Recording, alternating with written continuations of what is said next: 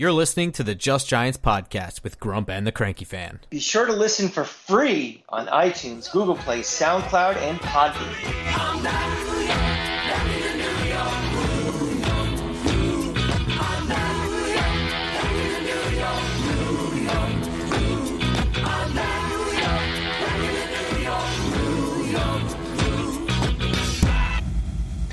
Welcome back to Just Giants with Grump and the Cranky Fan, the best damn podcast for the best damn football team. I am your host, the Football Grump, and with me, as always, is Mike the Cranky Fan, who is here for Thanksgiving this week. I am here. here. I am not out west with the family. We are staying here in the New York area because this is Cowboys Hate Week and it is Florida State Hate Week, and I am mentally preparing myself for 48 hours of misery. So, how are you doing, Grump?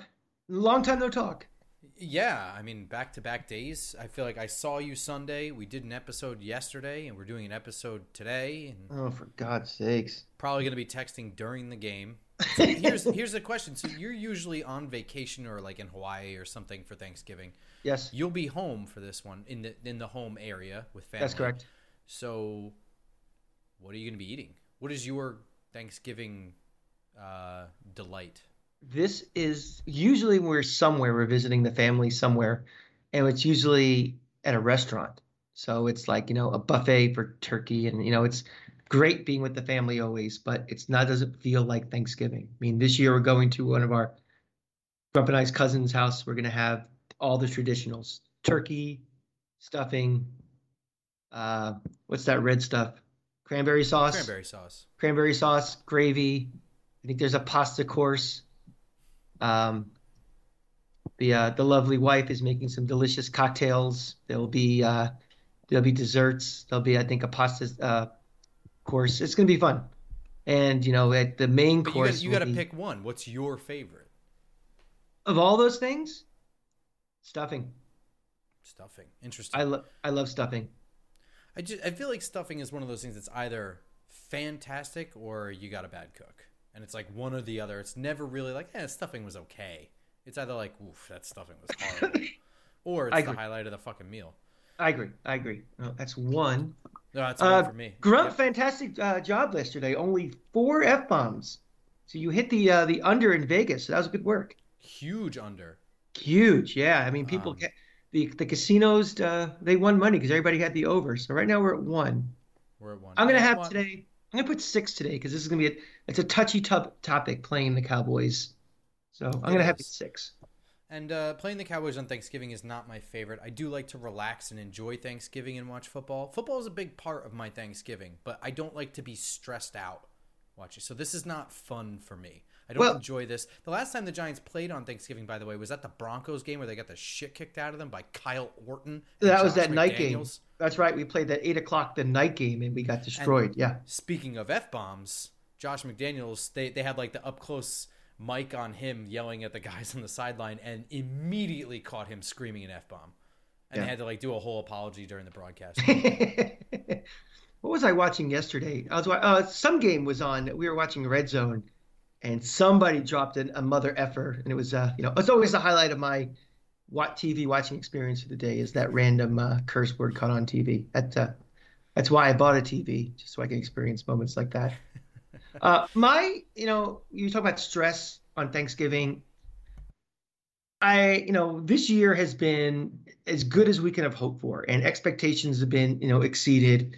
Um, but I, I, still feel that the season is kind of house money, and I think with the recent turn of events, with you know the injuries that all of a sudden have been piling up, uh, I'm not going to take this week as stressful, or I'm not going to be you know super angry, pissed at what outcome I think is going to happen. I still feel kind of I don't know, Thanksgiving blessed is the word, but just I'm not going to go into this. I, I, I have an expectation of what's going to happen and I've been working on my zenness, my trying to keep my uh, you know keep my cool. So I'm not going to be as now. What an interesting a, year to work on your zenness and not the last like six.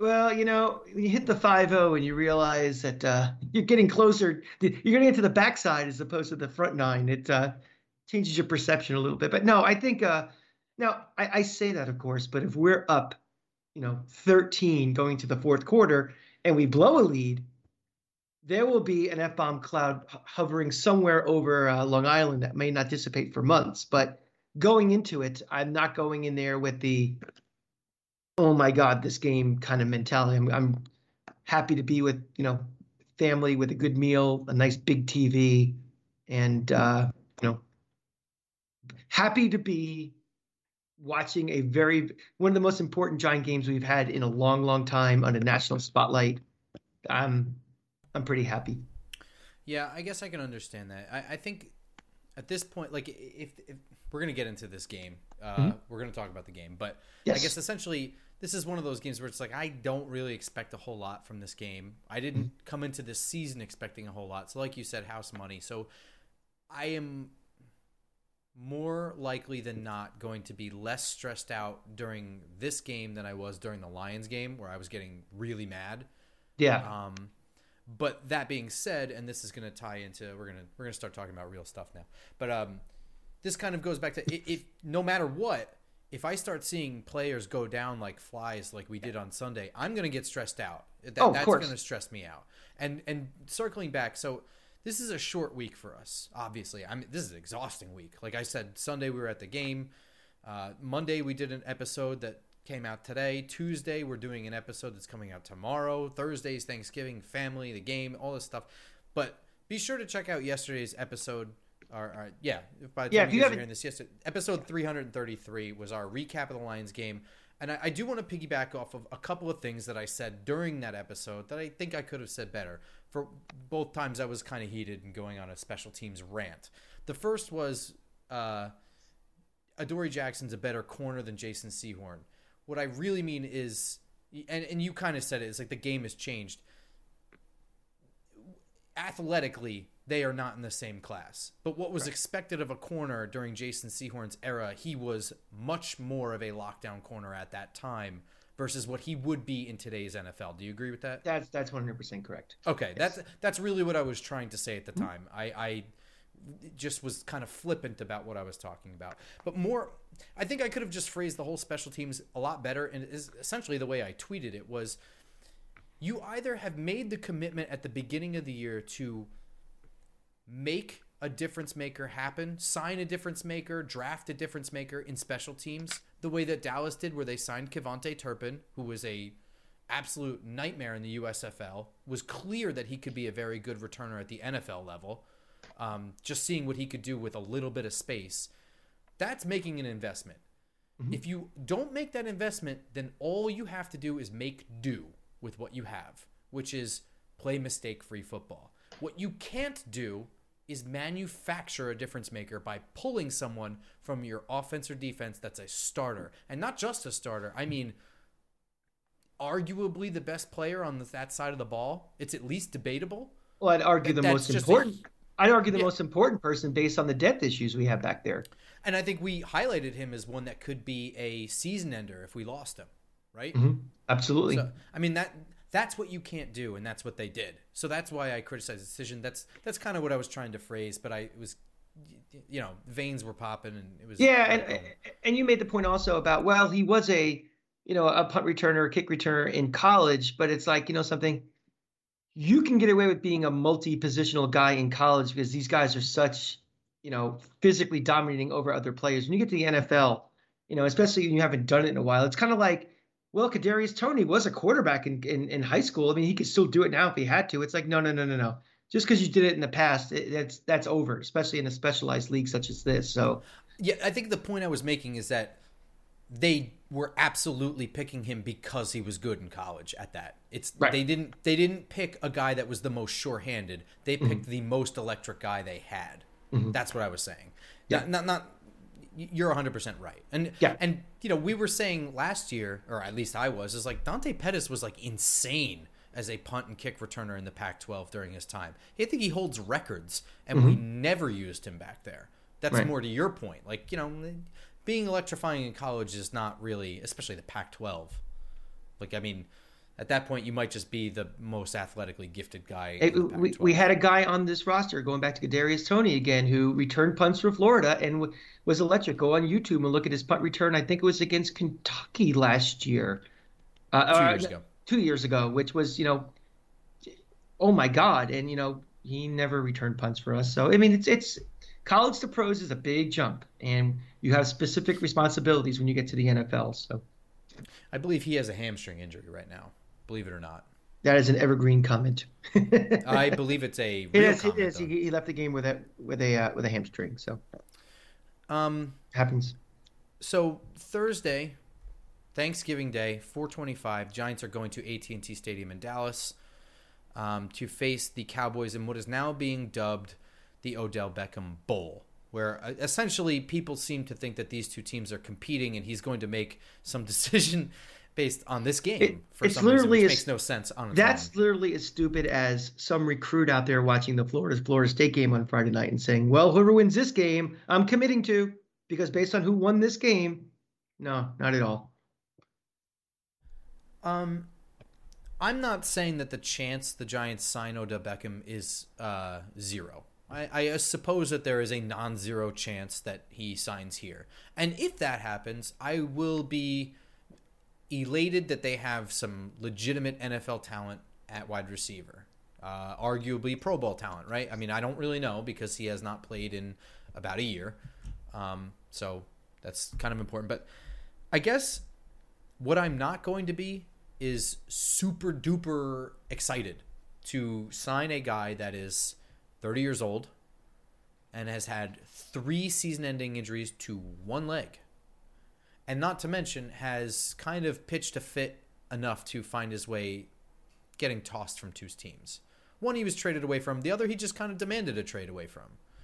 Um, it is indisputable that he has a track record of being a head coach and front office's headache. That is indisputable. There's no arguing that. There's no. John Mara absolutely had a problem with Odell Beckham doing some of the things that he did. Tom Coughlin absolutely had issues with things that he did. Right. Um, I mean, th- those things are indisputable, right? So I have not been tripping over myself the way other Giants fan have, begging for him to come back. And quite frankly, I don't think that Joe Schoen really cares because he's seeking a multi-year deal. Joe Schoen is not seeking to get one-year rentals either. I mean, he is clearly when he traded away Kadarius Toney is evidence more than anything that he is thinking about the long term and the future. So if he's 30 years old now with three season-ending injuries to his left leg, then two to four years, come on. I don't see Joe Schoen buying into that. I just don't. Nope. Nope. Not not at all. Um, what you're trying to do for this is you're trying to kill two birds with one stone. I mean, if you're deciding you're going to wait for the draft, that does not help you this year. So you're trying to get ahead of it a little bit. But again, and you said things about indisputable. I could tell you one thing that is disputable now that this little, you know, undercurrent you're seeing on Twitter is, well, Beckham has grown up and he's matured since his days when he was here the first time. There is absolutely no evidence of that. I mean, again, worked his way out of Cleveland. For some reason, he's not with the Rams right now. They didn't in no rush to re-sign him back. He made a big stink about his uh, his endorsement deal and how it's damaging his brand. He's turned this. But that all that happened like two weeks ago. Exactly. like, super recent. I mean, this whole like my tour and I'm making my decision, it reeks so much of immaturity and look at me and I am the center of attention and drawing, you know, the planets around him. That doesn't tell me of a guy who's matured at all. This tells me a guy who's always going to be in it for himself. So let's take that a step further. This guy is looking for two things, and you can get you can it's up to you to decide which one you think is more important. He wants to be on a championship team that wins right now, and he wants to get paid. Now, how much you are a ODB Kool-Aid drinker may skew which way you think he cares about more. I'm a realist in this world. Guys like him who've had three season-ending injuries and, you know, well, this is their last contract. has his chance. last shot at making real money, he's going to go for every penny he can get.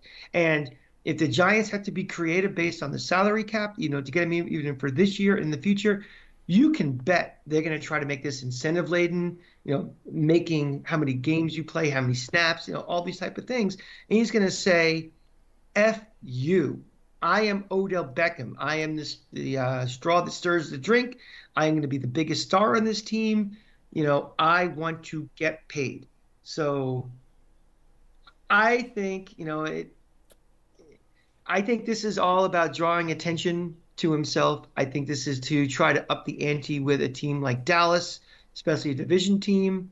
Uh, I would be very, very shocked if he ends up here. And quite frankly, and I've been I've been on the record and pretty out pretty vocal about this.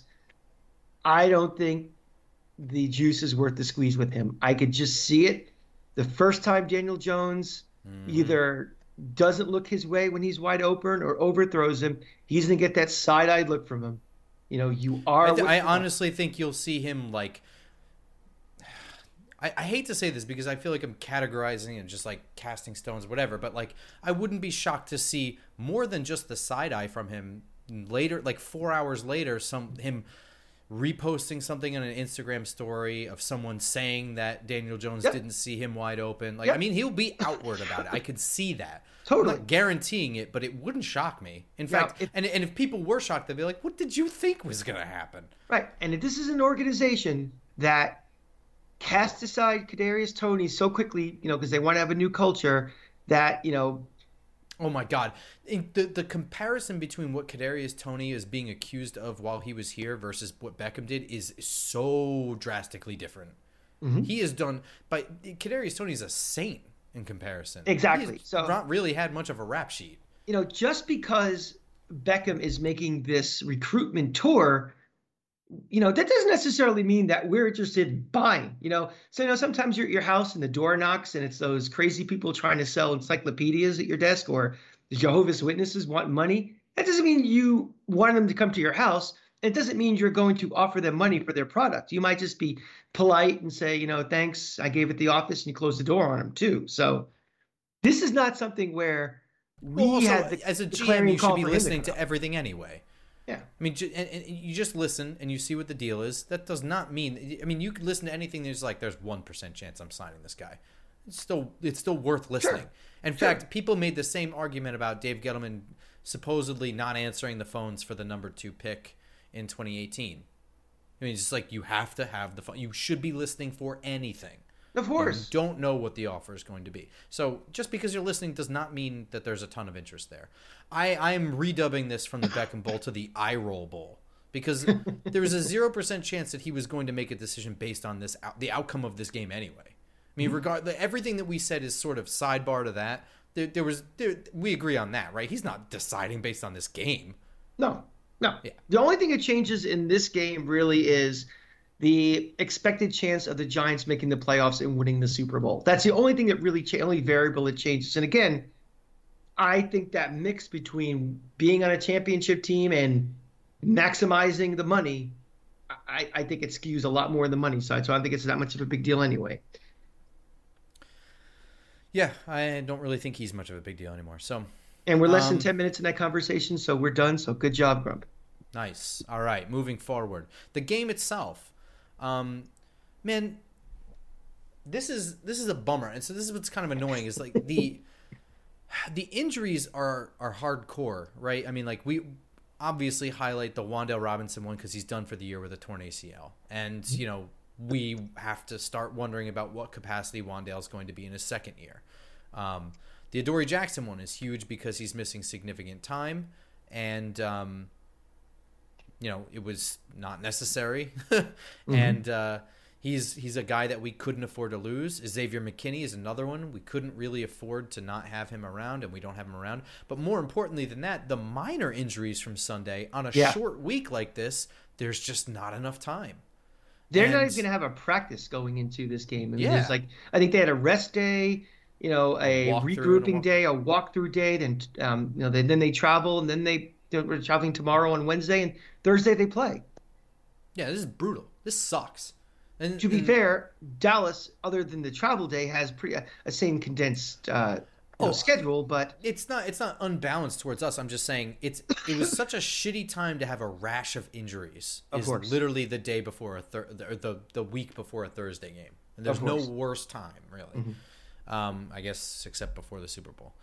Um, so just kind of going through it, I'm just gonna.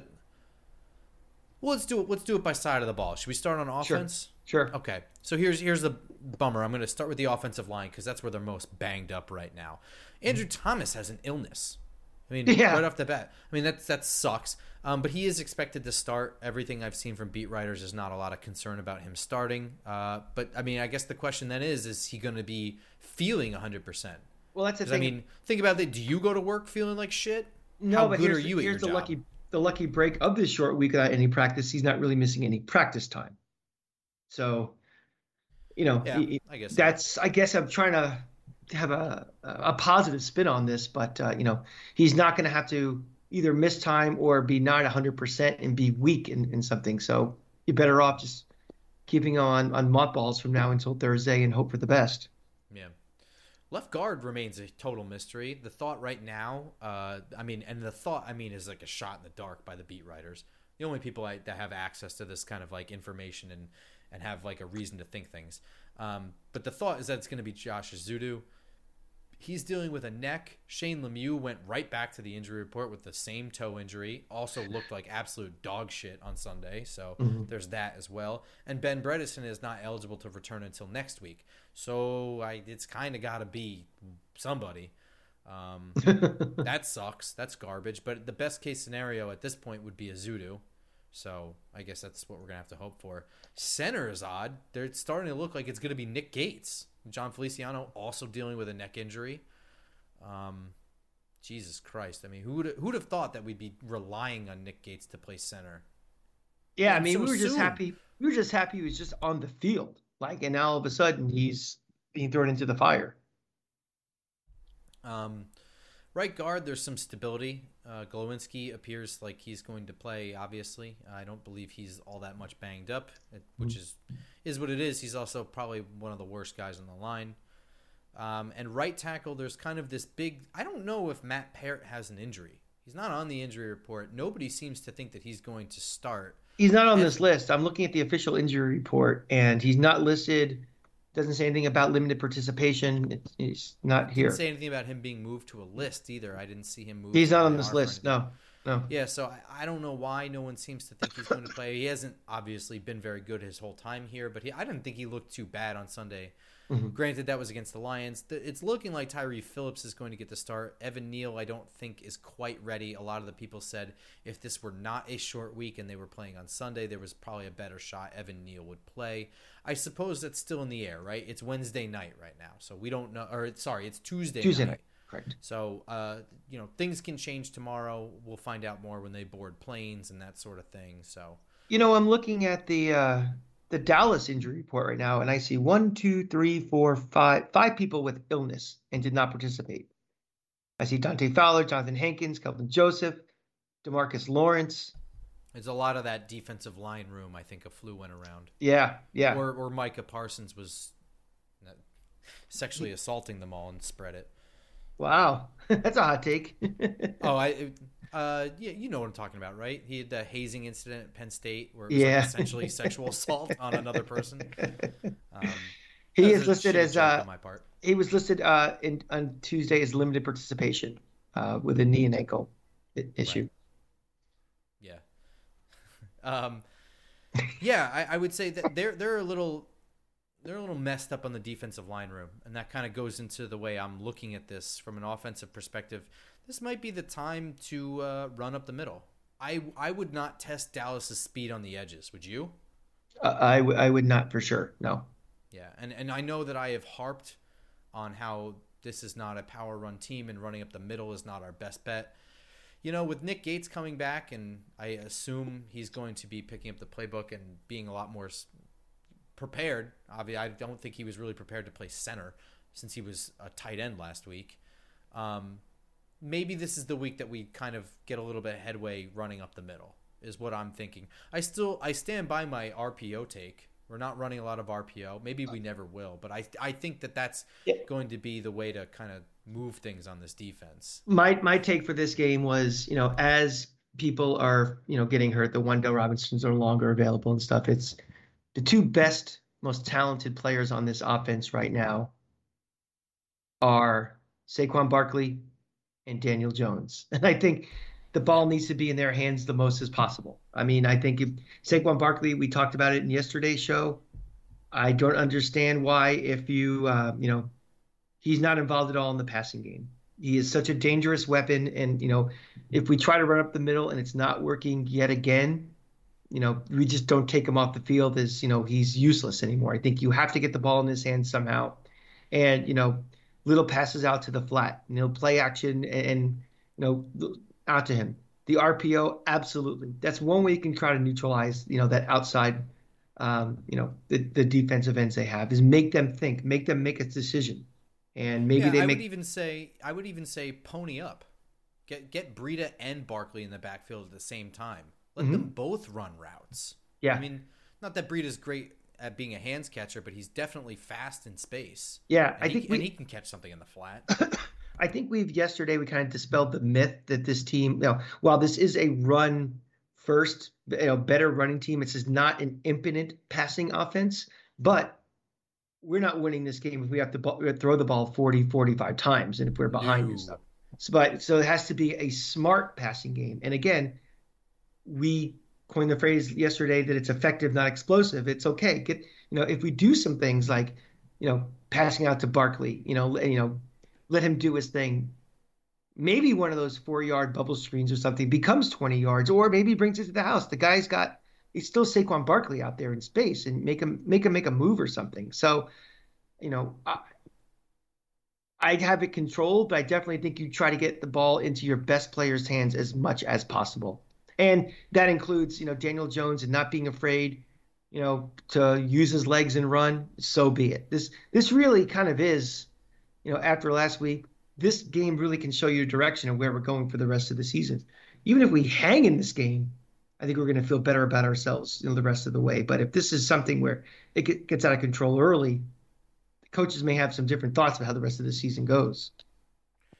Um, yeah, you're absolutely right, and I think a lot of that's going to come down to the defensive side of the ball. But before we flip to the defense, I do want to mention two things. Richie James is on the injury report, but it looks like he's going to play in Wan'Dale Robinson's spot and resume his punt return duties. But I, I just want your thoughts on this. Daniel Bellinger is is from what I'm reading more likely to be available next week, and he's out this week. He's officially he's, out this week. He, he, is out this week. That is yes. that is true. But yeah. it, it seems like he's likely next week, which is sooner than I thought. And I just I don't know. I want your thoughts on this. He's working with playing with a visor on his helmet, which he's probably going to do forever from now on. Mm-hmm. Um, but I, I, have to assume that, that that has some effect. And more than anything, he said that his double vision is still clearing up. Double vision? Like, what? I, I would think that you're weeks away if you still have some double vision. He, they're not going to rush him out on the field if he's not ready. I think. I, I, don't mean, think I don't think they should. But I mean, yeah. In your opinion, you would you would think that the visor has some effect, right? Playing with a visor for the first time. Yeah, I mean, if if the decision is made, he has to wear it for the rest of his career. I mean, the rest of his career starts next week, and he just has to get used to playing with it. Yeah, but you'd think that would take time, right? I would think so. Yeah. I mean, yeah. I don't know, but I, I assume when you're looking up at a stadium, especially a night game, and all lights and all that stuff is I understand that the visor is probably going to dim a lot of that stuff, but it's it's just it has to be different, and tracking sure. the ball has to be harder. And you have to remember the NFL is not you playing catch in the backyard. Like I mean, everything, every fraction of a second is scrutinized. So mm-hmm. Mm-hmm. any delay in things like that is a bobble, and any bobble becomes an interception. You know what I mean? Like yeah. I, I have to think that he is still. I, I know the beat writers are saying it's likely that he'll be a week 13 guy. I, I just. That would surprise me personally. I would think that there's more that needs to happen there. I would think, especially, you know, he's a young guy. He's a he's going to be a factor in this offense for years to come, especially in the position that's important in this offense. They're not going to rush him back I don't think really under any circumstance. And um, when he's back, he'll be ready to play. And I think he's going to learn how to get used to dealing with the visor. I'm sure there's things he can do, you know, be outside at night on a Wednesday night and, you know, practice looking at lights. I don't know if it's they MetLife is available to have the lights on. They can go out there and run around, or You could even go to a high school field, as far as I'm Yeah. concerned. It really doesn't matter. I just Yeah. you have to go somewhere where there's some level of element that's and also who knows? I mean, us buying a visor at Modell's might be different than you know the customized Under Armour. Yeah, exactly. Yeah, Mhm. yeah. I don't know. Just a thought. I, I, I don't know. Uh, one other thing on the offensive side that I think, as far as like a key to the game, I, I you're gonna need a lot of variety. Uh, Dan Quinn will hone in on whatever it is that you are making your bread and butter for the game. He's a very smart defensive coordinator with a lot of talent at his disposal. So you should keep variety. But I would like to see Daniel Jones in a traditional drop back to pass from time to time in this. I, I think if you're going to throw the ball, just doing constant rollouts. Remember, when you roll out, I understand that you're protecting Daniel Jones from a bad pocket. I understand that you're protecting him from pass rush from one side of the field, or maybe you're just, but you are cutting the field in half. Yep. So when the defense reads that, that play is absolutely dead. When you hang in, when you just drop back to pass, the whole field is your oyster.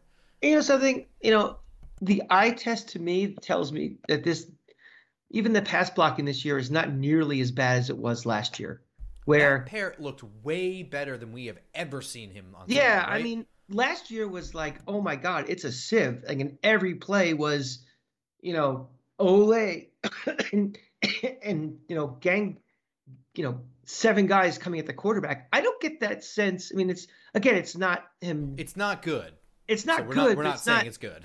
it's not the worst thing we've ever seen anymore. So I don't think it necessitates having to preemptively roll out and do all these you know preventive measures by the quarterback.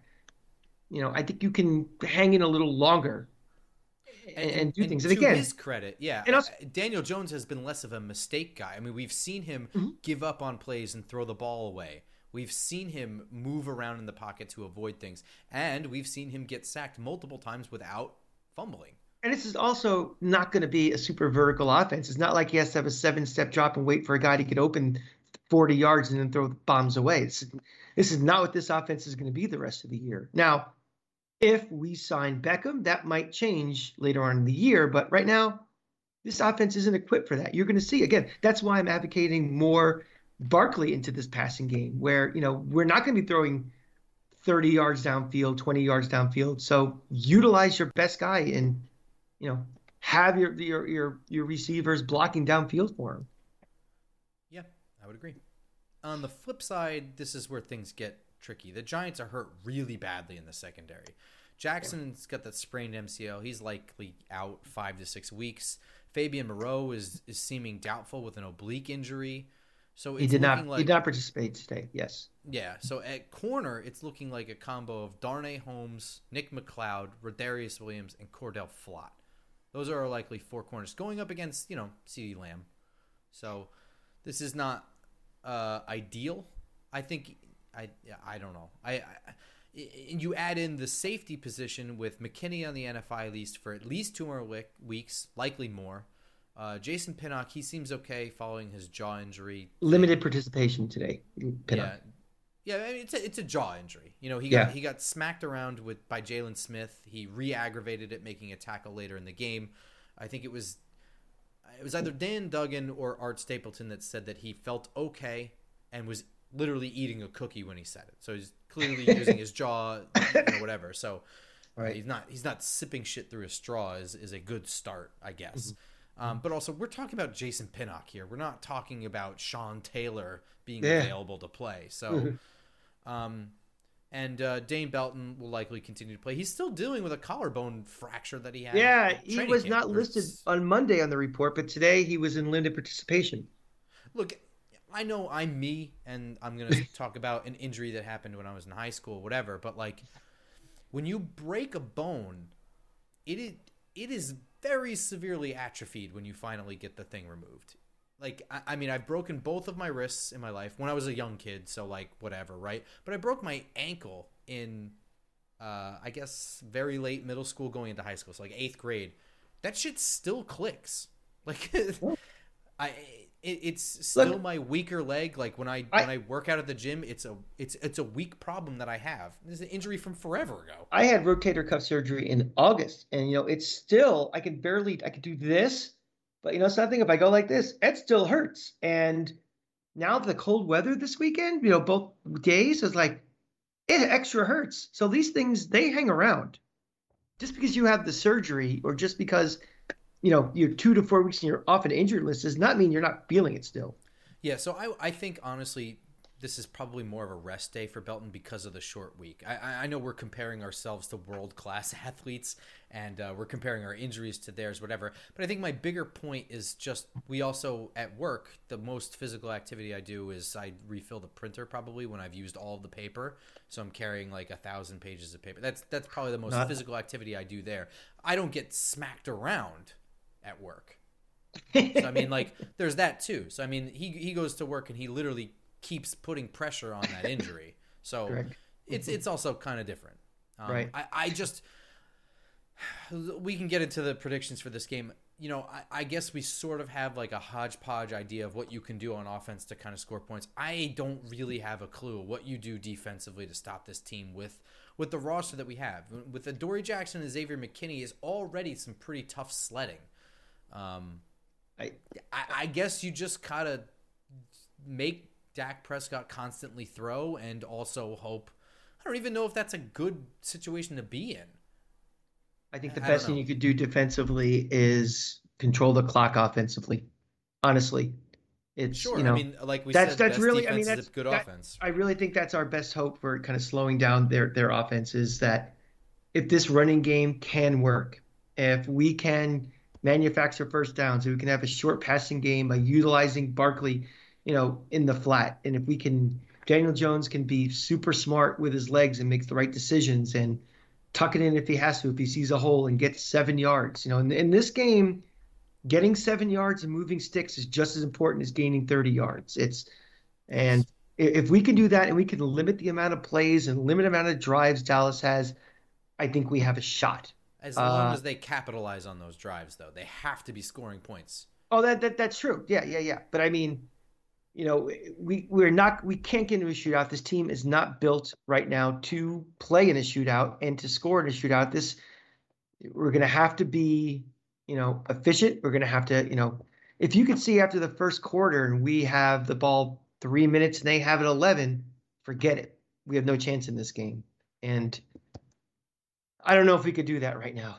We're going up against a really good defense. Uh, you know, they get an early lead, they're going to be going after Daniel Jones. You know, if we, if we have to abandon our you know, our basic offensive strategy of of running the ball, you know, a lot of Barkley and stuff, and we have to start throwing more. This is not going to be like this past week with with uh, Detroit. This is going to be guys licking their chops to, to tear Daniel Jones' head off.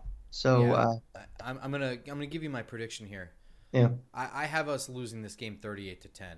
Oh. I, honestly, I honestly believe that we will score a touchdown, and it might even be early in the game. We might have something scripted that's just the right stuff. After that, I don't know. I don't know defensively how you stop them, and I'm being serious. Like I just, I don't see it on paper. I don't see it, and and I really truly worry. Like you were saying, guys looking their chops, waiting to rip Daniel Jones. Daniel Jones is not a quitter. He's a fighter, and I right. truly worry that he can get hurt in this game. Yeah. Uh, and, and, that's like I, I just I'm I'm skeptical. You notice I didn't say you know utilize Daniel Jones's legs in this game. The last time we did that, he gets concussed to the point where he couldn't walk. Yeah, I foaming at the mouth. I don't. I, I did say that. I, I I think if it when the opportunity is there, I mean, I wouldn't do a Tim Tebow and have him him running well, he, up. He ran up a the, fucking naked bootleg on that play. That shit can't happen. But you can probably run him. Yeah, yeah. I, I think if you want any, again, if it's third and four, and he's rolling out and he sees a hole, he needs to take it and run and get that first down. I mean, 100% that's correct. But that's what he has to down. do. Um, and then he get down once he gets the yardage. Don't be a hero. Don't try to get that extra six yards when you only need four for something, but try to get the four by yourself if you have to. Um, you said 38 10. I thought 37 10. I. Uh, well, I, tune in to see who who's right. yeah, you know, if there's a half a point and it splits the middle, so be it. But I, I, I see the similar scenario you did. Uh, I, I just think right now, just you know, if this game was played five weeks ago, might be a little different story. But um, you know, they're getting healthy and they're starting to roll. I mean, I'm not discounting last week as a fluke. I think they they I don't know how much you watched that Minnesota game. They dominated that game. They did. They're also were they also got they they also they also got uh their shit handed to them by Green Bay in overtime. That's true. So That's I mean, th- I'm not saying that this is insurmountable or impossible. I'm just saying I don't see how it happens. Dallas one week just shit the bed against Green Bay. Green Bay. They just they they did. They they lost that game. I don't think Green Bay really won. But then they came out and they just absolutely walloped Minnesota. Yeah. Um, so I, how the hell am I supposed to know which Dallas team? I think there's a good chance, and I think people are banking on that. Dallas is just looking right past this game, and they have a bad track record on Thanksgiving, a completely useless stat. Um, I mean, if they're they're looking there's a past if they're looking past a team that they're what two games ahead of, what or tied, only the same record. it's Mike Ron, McCarthy. What's that? It's Mike McCarthy. Yeah, what's their record? They're seven. They're seven and three as well. Yes, Yeah, but they had they already have the head-to-head lead on right. Us, so. But I mean, if you're looking past a team, you have the same record basically. That that is right. That's Mike McCarthy foolish. You know, I don't think they are. I let me ask you a question, Grump.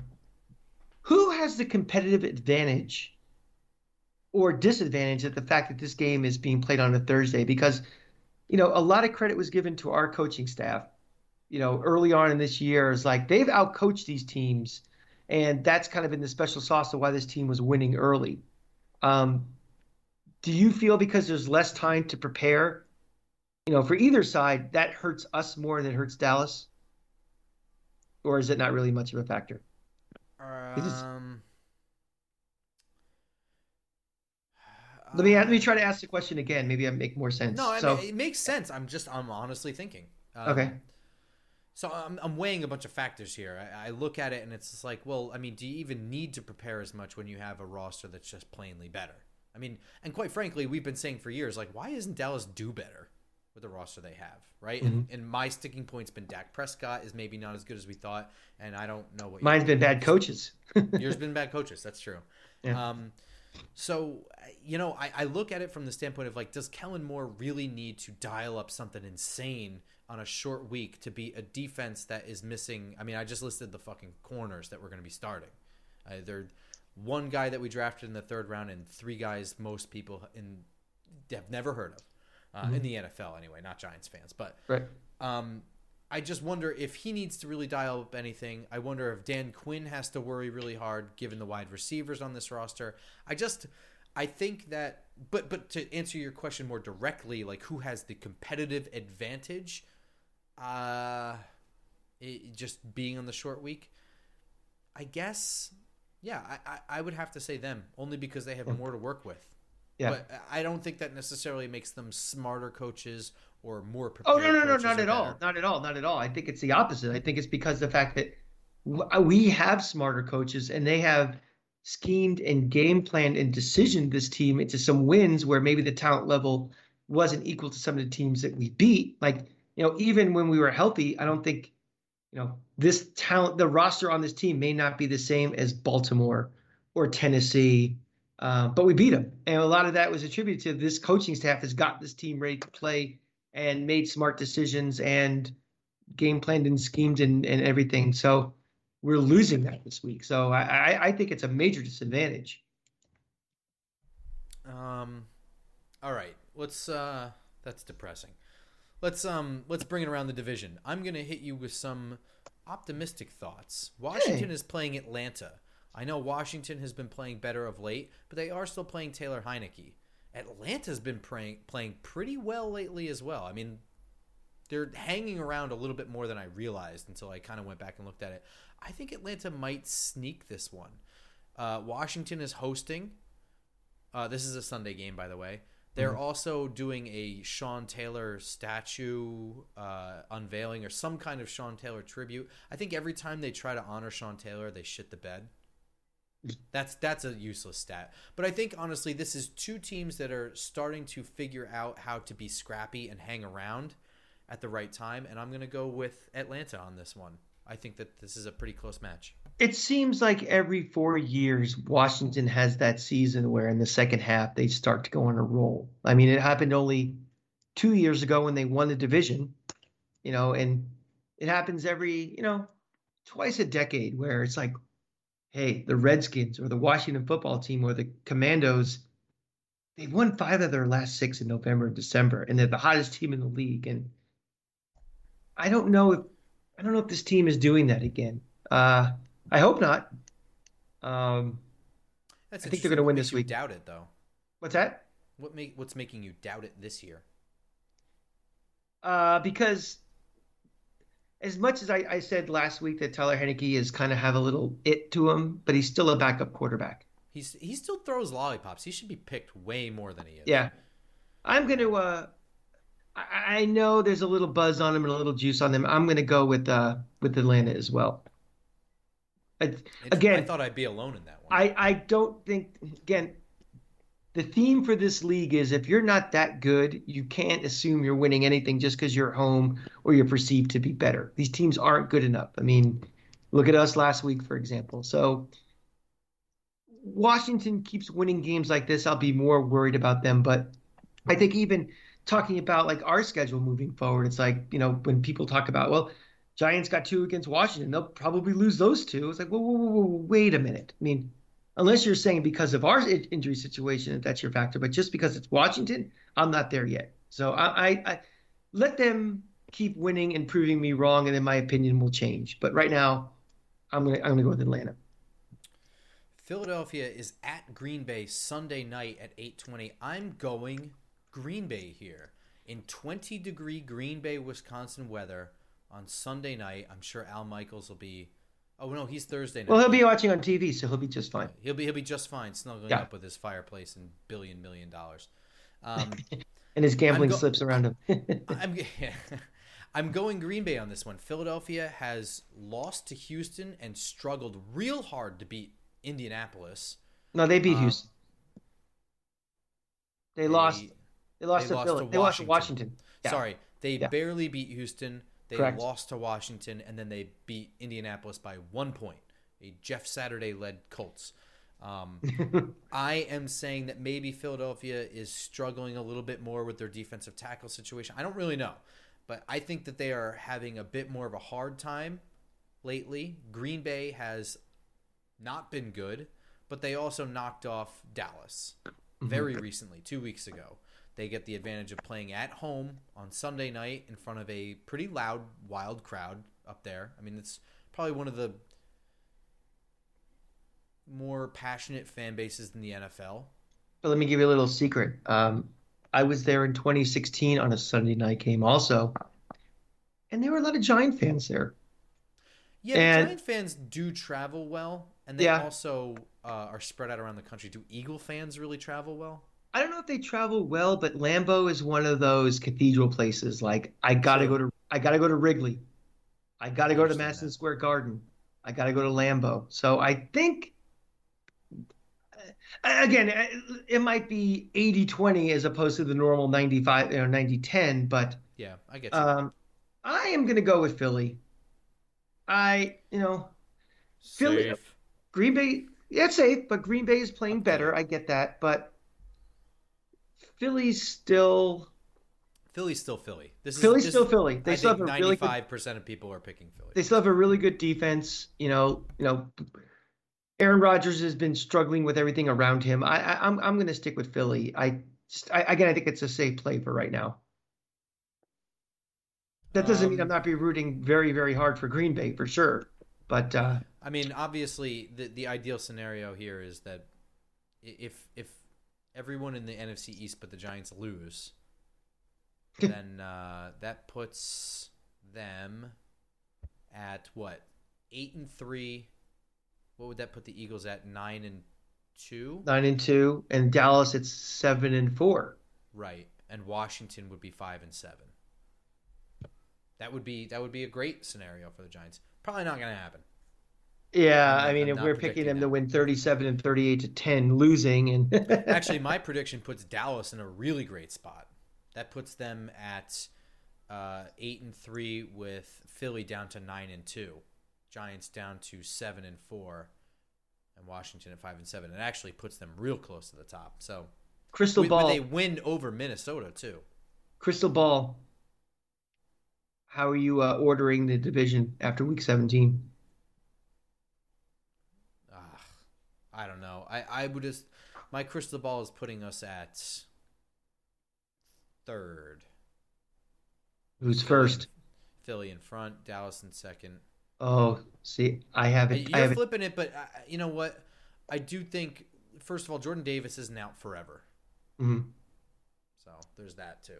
Yeah, I'm I'm gonna go uh, Dallas, Philly, Giants, Washington. Um, I think Giants and Washington are going to be really close, and they'll have a tiebreaker over them. Oh, Um, I don't know. I don't know if they might not have the same record, but I do think that they'll at least split with Washington, and I think they've already made some headway to um, have a tiebreaker over Washington in the event of a tie. it's a big game that Washington game. It really the, that one it's gonna be here. in- Both of them, they haven't happened yet. Yeah, I mean, uh, especially the one here. I mean, it's like that's the one you gotta win. You know, you lose down there. Well, because Bobby will be here. Well, of course, that's right. You know, the the the triumphant return of the uh, you know the prodigal son and uh, our our our huge tailgate we're gonna have too. But um, you know, on the road is on the road, but you got to win those games when it's kind of equal at home. I don't have. I, I it's like I said. It's been Sunday, Monday, Tuesday for me, man. Uh, I have not looked ahead at which college game I am going to be doing my draft stuff for. You suggested the Clemson game for me against South Carolina. I have not really watched Clemson. I only watched one Clemson game so far this year, so that might be it. Obviously, all eyes are going to be on Michigan, Ohio State for just the entertainment factor. Um, Those games happen at the same time, though. I know where you'll be, right? Florida. Florida I State. will be at if anybody is around and wants to watch the Florida Florida State game with me because I do not go to Tallahassee. I do not step foot in that awful time zone. I will be at Taylor Public House Saturday night with the Gator Club watching Florida Florida State. Um, if anybody wants to watch with me, come on down. But um, I think I want everybody once again. You know, I know I hyped my Lord and Savior Anthony Richardson before the season. He has not had a very good year, um, but I want you all to watch the Florida Florida State game and look at him again with an honest opinion. Uh, you know, a fresh pair of eyes.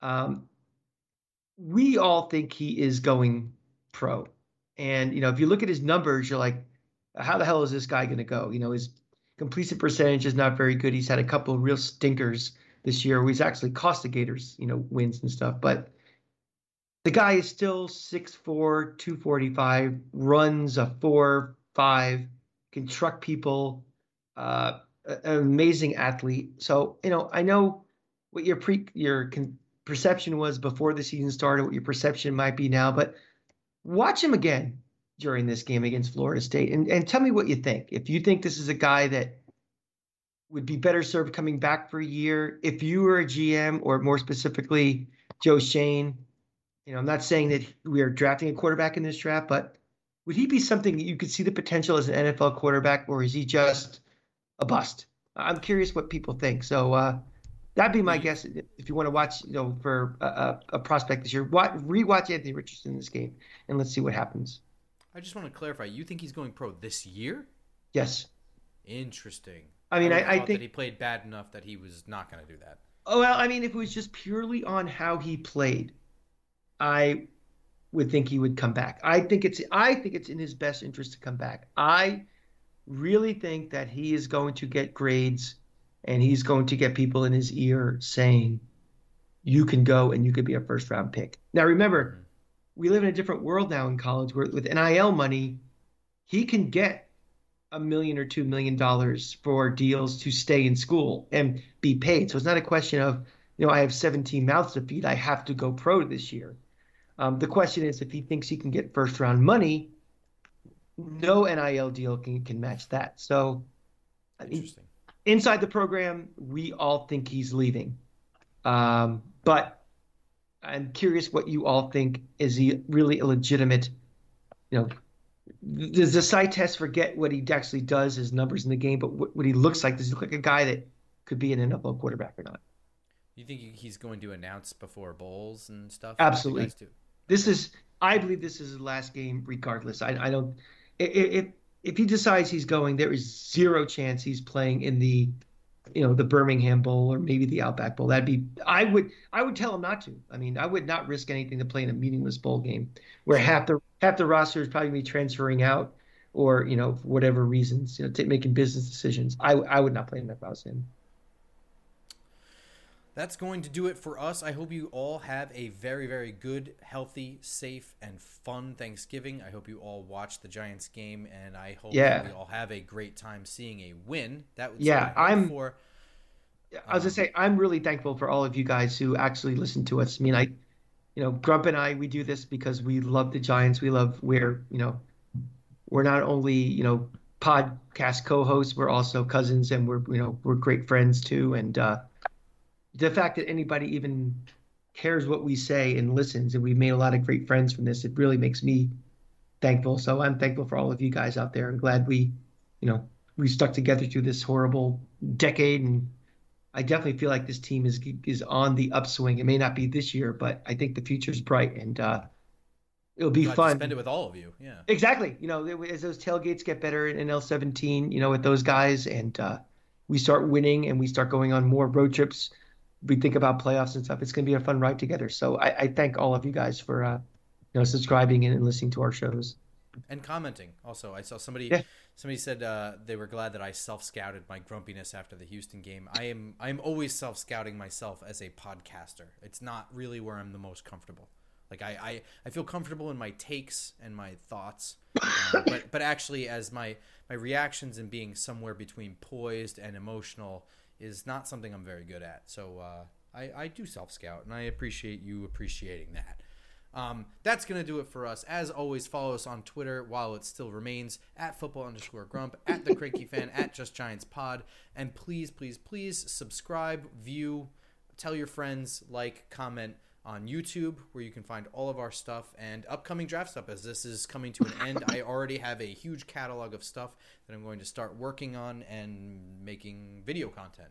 So best place best thing to do is to follow the youtube channel and follow me on twitter follow cranky fan on twitter but if you're more of an audio person soundcloud itunes google play uh, etc available everywhere so we will see you all on a wonderful monday morning for our right monday or tuesday Tuesday morning.